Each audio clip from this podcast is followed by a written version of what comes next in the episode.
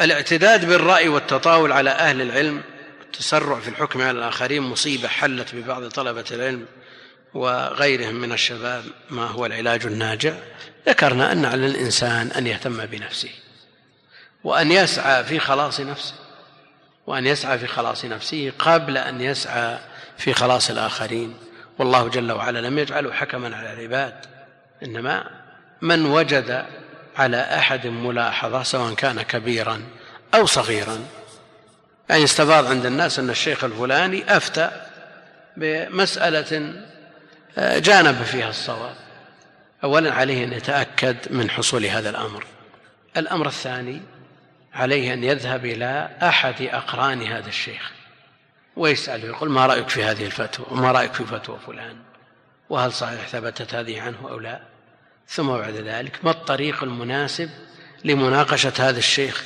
ما تجوز تقول للشيخ وأنت من طلابه أو بمنزلة طلابه أو بمنزلة أولاده أنت أفتيت كذا فاتق الله.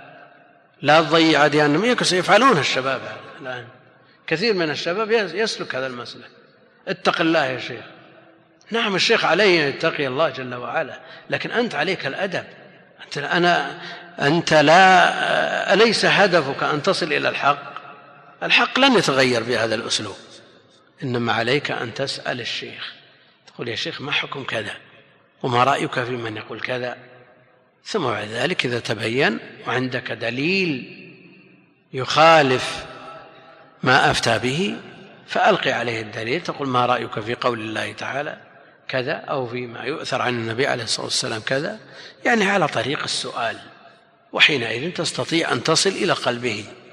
بالمقابل هذا خطاب الشباب وبالمقابل هناك خطاب للشيوخ على الشيخ أن يرفق بطالب العلم أيضا.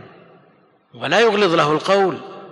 يعني إذا كان على طالب العلم أن يحترم الشيوخ فعلى الشيوخ أيضا أن يرفقوا بهم ويتلطفوا بهم وأن يحاولوا جمع الكلمة لا التفريق. فإذا جاء طالب العلم أو طلاب العلم أهل الغيرة على الحق وعلى الدين إلى شيخ من الشيوخ ولو أغلظوا عليه على هذا الشيخ هم عليهم أن يتأدبوا. لكن افترض أنهم ما تأدبوا على الشيخ أيضا ما يخصه من الخطاب عليه أن يحتويهم ويرحب بهم ويستطيع الدخول إلى قلوبهم والتأثير عليهم يثني عليهم ويدعو لهم ثم بعد ذلك يوجههم بما شاء.